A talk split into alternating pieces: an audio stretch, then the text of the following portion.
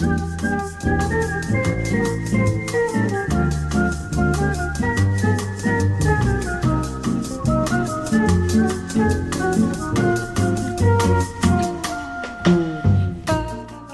this is Big Talk. Michael Glab here. My guest this week has led, well, let's say he's led several lives. Let's go back to when he was uh, just a kid. He was a gymnast. And as a teenager, he hoped to become a diplomat. And then later in his life, he actually became a, a classroom teacher. But it was in the middle for 30 plus years. My guest was a spy. Gene Coyle. Gene, thanks for being on Big Talk. Thanks for the invitation. Well, Gene worked for the CIA, as I say, for 30 plus years. He was a field operations officer for the Central Intelligence Agency. In fact, he has been awarded the CIA's Intelligence Medal of Merit. His job was when he was in Moscow during the, the height of the Cold War, was to flip other diplomats into uh, giving information to him. We'll get into all that. That was real life. But the truth is, right now, Gene Coyle is involved in more of a fantasy life, and that is he writes novels about crime and, and the spy game. And I believe uh, you have a new one that you've just finished, Gene. Which one is that? Uh, the most recent one out is called Last Voyage on the Danube. It takes place in early 1939, and it involves a group of Indiana University alumni of the class of 1924 who decide to take a sort of Christmas, New Year's trip down the Danube. And this ties in with what I've done in recent years for the Alumni Association, which is I have gone on some of their river cruises as the docent, wherein I give a few lectures about the world of espionage and I tell some stories at the bar in the evening, some of which might be true. and uh, coincidentally, the stops on the real cruise, which will be coming up in May of 22, uh, are the same as the stops in the novel. That will make uh, novel number eight that I have written. And uh, it, it's just a fun pastime for me. Who, who uh, were some of the alumni that are in that Danube River uh, cruise in your novel? Well, the characters, the main characters, are uh, purely fictional, but uh, they are surrounded as these alumni are on the boat floating along. They start talking about that. Uh, you remember that chubby little guy, Herman Wells, who played uh, trombone? Or, uh, yeah, you know, it was fun going over to the Gables and hearing Hoagy Carmichael play piano when he was cutting out from his law classes. So, I've been able to work into the storyline uh, a lot of true trivia about Indiana University. And uh, according to Bill Bennett, who runs the travel program there at the Alumni Association, for anyone who signs up for the cruise next year, uh, they're, they're going to get a free autographed copy of the novel. Oh, wow, that's a wow, treat. Yeah let me tell the listeners some of the titles of your books. Uh, one was called Diamonds and Deceit, another Nazi Gold, Portuguese Wine, and a Lovely Russian Spy. Ooh, that sounds like a movie. Uh, a third is A Spy's Lonely Path. Then there was The Dream Merchant of Lisbon. And I love this title. This is a spy novel title for my money no game for amateurs. Now, uh, what titles have I missed there, Gene?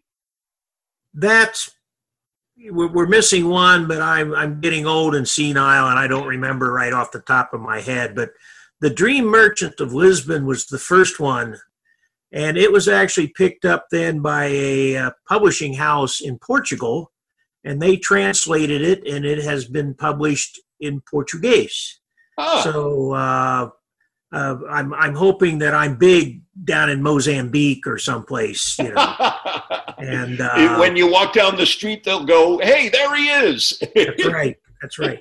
But I've I've worked into the novels, and uh, one small fact is, even though I am retired, and even though these are fictional novels, I still have to submit them to the uh-huh. CIA's publication review board to make sure I'm not giving away some secret but what the, the people who sit on that review board don't know is most of the real history of operations in the CIA. Actually, about the about the second or third one I wrote, I'd, I'd sent a copy to one of my old colleagues from the CIA, and he he phoned me up and he says, "Gene, what's this nonsense that this is a fictional book? You know, and I know we're talking about Athens in 1987. I said, quiet, quiet. You know, that's, so as long as I sort of change the names, change the dates, a lot of which is in the novels is based on how the real world of espionage works. People who read them and generally enjoy them, although there are no fast cars. Uh, people are not being gunned down in the streets. I have broken down and put in a few good looking women.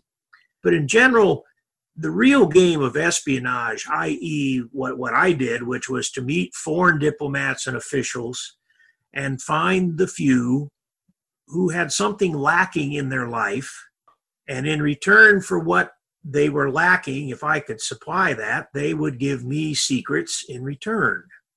So it's this intellectual chess game, is what I always enjoyed.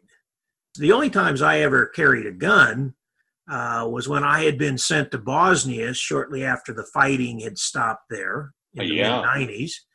And then, of course, after 9 11, uh, when everybody got into the counterterrorism world, and I was quickly taken out of the job I was doing at the time and sent overseas.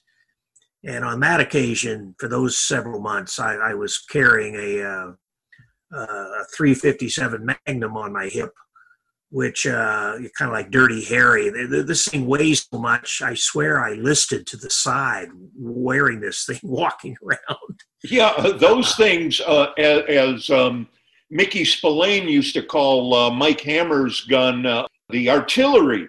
That sounds like a piece of artillery. yeah. Well, when I'd gotten to Bosnia and I was being sent off to a little city by myself and from where the capital was, and I talked to the administrative officer of the little CIA section, and I said, "Okay, you've you've gotten the my gun certification that I know how to shoot and not hit my own foot. So where where is my uh, nine millimeter Browning in those days. Yeah. It still was. And he says, "Well, Gene, we're all out of guns." and I and I said, "Don't don't let this get around. I mean, how can the CIA be all out of guns in a country where every man, woman, and child has three? So I said, "Look, I'm leaving this afternoon. Find something." So he comes back a couple hours later and he hands me this box, and it, and it's got this you know great big 357 Magnum in it and I said, Where the heck did you come up with that? And he, he said, Don't ask. so I assume he went down to the black market in Sarajevo and bought one behind the, the grocery store. But anyway, most of my work has been done in what we would call classical espionage, i.e., the recruiting of a foreigner to provide me and the U.S. government secrets. Okay. Now, you're in Moscow in the middle of the 1980s, and you're doing your work, your work being to flip these diplomats and other key people into giving you information. The thing is, what do the Soviets think you're doing in their country? What is your cover? Uh, well, it's been many years since it occurred, so I can talk about it now. My cover story was that I, I was a State Department officer. Uh-huh. That, uh, believe it or not, the State Department was in charge of buying books that were published in the Soviet Union. any agency of the U.S. government, any military, they would go through the list of books that the Soviet, you know, the Soviets would put out a publishing list for the coming year, and that would be translated in English, circulated around, and then we would receive this master list out at Moscow that says, "Oh, okay, the Treasury Department wants 22 copies of such and such." There were actually two of us people at the embassy who had to go out and go around to different bookstores and even travel to other republics of the Soviet Union and physically buy the books. The Soviets wouldn't let us just give them a list of the 9,000 books we wanted to buy that year. they, they said, you want, you want these books, you have to go buy them one by one. uh, so I was out all the time buying books, boring my KGB surveillance team to tears and after about six months, people quit following me around, which was a great, great surprise uh, the CIA. But uh, after a while, we confirmed that no, people were not following me. And so, mostly what we were doing in Moscow was handling Russians who had been recruited elsewhere in the world, and now they were back home in Moscow. Uh-huh. And so it's very complicated and very esoteric of how you do this with dead drops and chalk marks on walls and things. But once the KGB quit following me, I had about a nine month stretch without surveillance on a regular basis. And so while I was out buying some books, I could also go by a place and put a little chalk mark on a telephone pole and, and, that and that told our Soviet agent, okay, we're ready to arrange a meeting or different things like this. And then the the operation for which I received the Intelligence Medal of Merit was a technical operation, uh, which I can sort of vaguely say. Uh, we had managed to figure out where were the underground phone cables that ran out of Moscow and went to a, a top secret research facility where the Soviets were working on uh, particle beam weapons. Wow. And so this 40 pound black box, which I had taken out in the woods and had buried down in the ground and tapped into their underground cables. For that, I when I brought one back, I was given the Intelligence Medal of Merit. I wonder, Gene, would you suppose, and I would suppose, just guessing, that there's probably a bunch of guys in the United States who are from what is now Russia doing the same thing you were doing over there in the 1980s? Absolutely.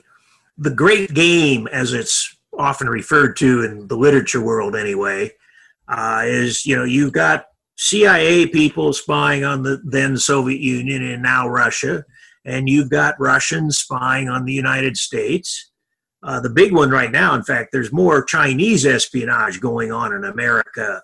The biggest difference through the Cold War between Soviet Union and the United States was that most of the Russians that we recruited, they were doing it for ideological reasons they were trying to bring about some sort of change in the Soviet Union. They were so unhappy. Yeah, and that they wanted to have, you know, human rights and democracy and this sorts of things. Yeah. Most of the Americans ever since about say 1955 onward just to pick a round number have done it for money. Americans uh, sadly are, are kind of a, a greedy bunch. Yeah yeah. that the KGB could just buy. Didn't you recruit some people while you were in Moscow for the same reason that they were in need of money too? Well, let me correct one thing. Generally, you I would not be recruiting a person in Moscow. Uh-huh. Because you're just you're watched too much, they're watched too much most of the Soviet officials who had been recruited, this had occurred elsewhere in the world. My first posting was Wellington, New Zealand. And when I would tell my students here at IU about that, they'd all laugh and they'd go, What the heck are you doing in Wellington, New Zealand? You know, yeah. Keep, keeping track of the radical, radical Islamic sheep. But the fact is, in Wellington, New Zealand, when I was there, there was a good sized Soviet embassy, there was a Chinese embassy, Polish, Czech. So you're you're much more likely to have an opportunity to recruit an East European or a Soviet during the Cold War era out in some little place like Wellington, New Zealand. When they get back to Moscow, they're already recruited, and you're mostly just trying to handle them and exchange information, etc. But I recruited over the years a variety of people and some were for very noble ideological reasons. And uh, one other East European in particular was an absolute scumbag. He had a wife, he had a girlfriend, he liked to gamble, he gambled very badly. Uh oh. He'd stolen money out of his embassy. Ooh. The auditors were coming in a few weeks, and fortunately, over that time frame, he had become friends with Mr. Gene Coyle. And so he had a friend who he could turn to to borrow money. It's that chess game of getting to know someone well enough that they feel comfortable enough that they will tell you what they really want. Maybe it's a better life for their children. Maybe it's to, to bring a change. I, I recruited another East European who really did want to see his country get rid of communism, et cetera, et cetera. And at our last meeting out in the West, before he was going back to his country, he gave me a letter which he had written addressed to his son, who at that time was about 12. And he said, If I get caught and I am shot, I would like for the CIA to somehow, someday get this letter to, into the hands of my son so that he would know the real reason I have done this. And I mean, the two, of it, we were both sitting there in tears. You just cannot believe the emotions that are involved in the handling of this. And of course, back, back to Moscow when I was out some night and perhaps meeting an agent on a dark alley for five minutes or something, had we been caught, I had diplomatic immunity. So I would just be expelled in a day or two from Moscow. The guy I was handling was going to be shot within just a month or two. They, they don't have a real long appeal process. No that was always on your mind or in the back of your mind that uh, this is not a game.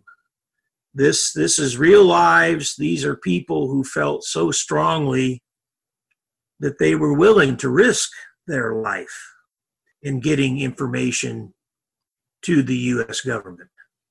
Was there ever a point where you said to yourself, "What the hell am I doing? I'm putting these people's lives in danger."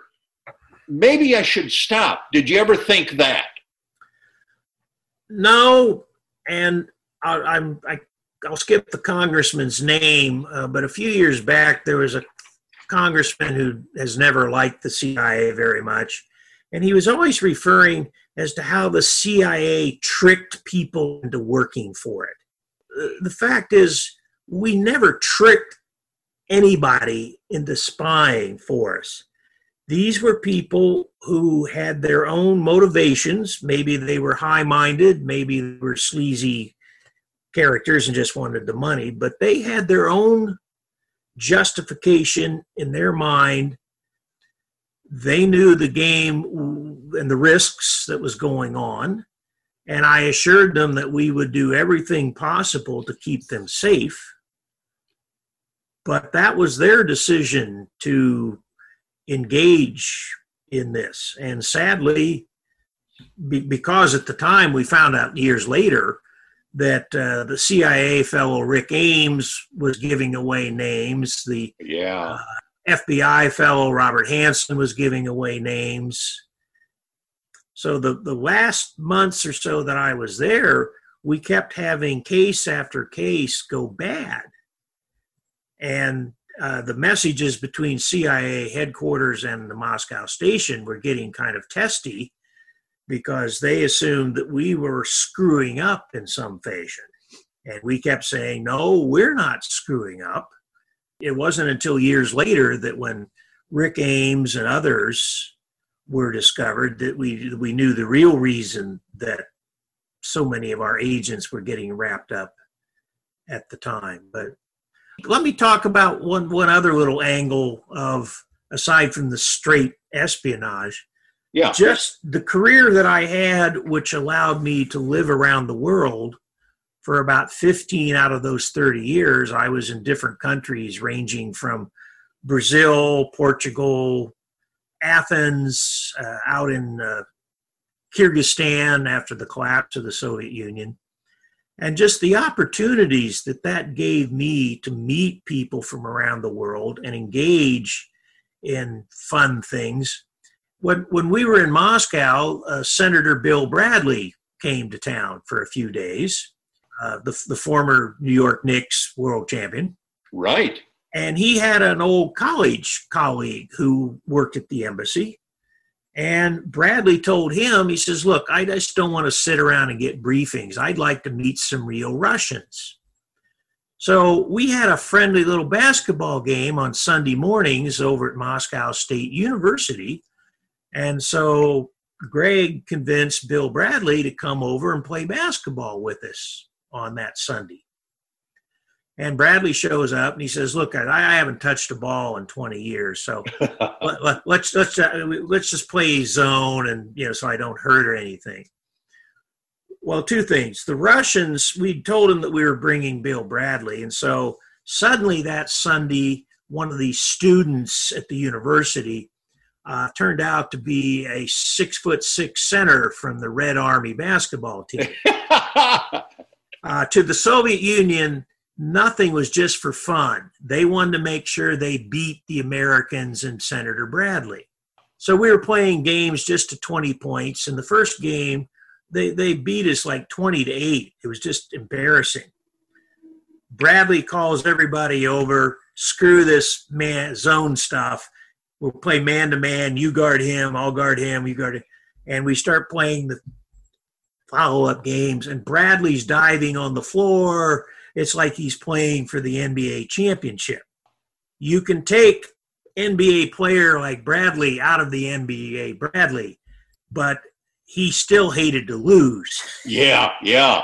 That competitive instinct, that's what got him to the highest Absolutely. level of his game. And in our in the fifth and final game, the the Russians had us down 18 to 12. Mr. Coyle sank jump shot 14, jump shot 16, jump shot 18. Uh oh. Bradley wins it on a Bradley Coyle, Bradley give and go for a layup. We win the game 20 to 18. Sounds like somebody else has a competitive instinct as well. I've I've always been a much more gracious winner than I was a bad loser. Aha. Uh-huh. Hey, now earlier you mentioned that there was a uh, congressman who wasn't too fond of the CIA, which makes me think that uh, in 2004 you came to Indiana University as part of the CIA Officer in Residence program. And that meant for a couple of years you lectured on international intelligence uh, uh, issues. And then in 2006, you actually got a job as an adjunct professor uh, teaching courses uh, dealing with things like national security and the history of espionage. The thing is, is that at that time, some of the IU faculty objected to your presence. Well, the the one thing was that there was still post 9/11 mentality. When I got here in 2004, the overall attitude was, well, okay, thank God the CIA's out there fighting terrorism or stuff. Interestingly, the faculty who were most worried about me when I would meet them in the halls of Ballantine was um, within a few minutes, they would say, So, are, are you here on a tenure track position? And once I said, no, I'm, I'm just here as a guest lecturer sort of thing. And they said, oh, well, welcome. You know, and they were, they were afraid I might be competition for a sure. tenure uh, position. But once they heard I was just passing through, well, welcome, Gene. Glad you're here. The other thing I ran into as time went by was I do not have a PhD. My undergrad and my master's is from here at IU, but no PhD. And uh, to some faculty, uh, unless you have a PhD, you're not really worthy of teaching at Indiana University, you know. And hardly worthy of being alive. yeah. Uh, several years later, uh, I got made one of these professors of practice. Uh, after they, you know, Senator Lugar and Congressman Hamilton uh, they then reached much further down the list and said, okay, Gene, you should be a, a professor of practice. And uh, with my students, it was always wonderful because at the end of the semester in the course reviews, I'd always have out of my 25 students, I'd get three or four students who would write, It's so cool having somebody teach this who's actually done it and not just read some books on the topic. Now, it also gave me a real advantage. Uh, anytime some student would ask me a question that I really didn't know how to answer it, I would just say, "Well, uh, you're you're getting into a very sensitive area. I really can't talk about that." and then I would go home and look up on Wikipedia, and you know, two days later, back in class, I could sort of give them an answer. But uh, well, it's happened again.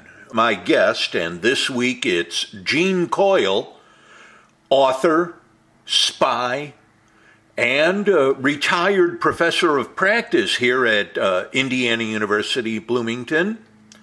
We went so long in our conversation that we're making this a two-parter. So tune in next week, Thursday, 5:30 p.m. here on WFHB for part 2 of my interview with Gene Coyle.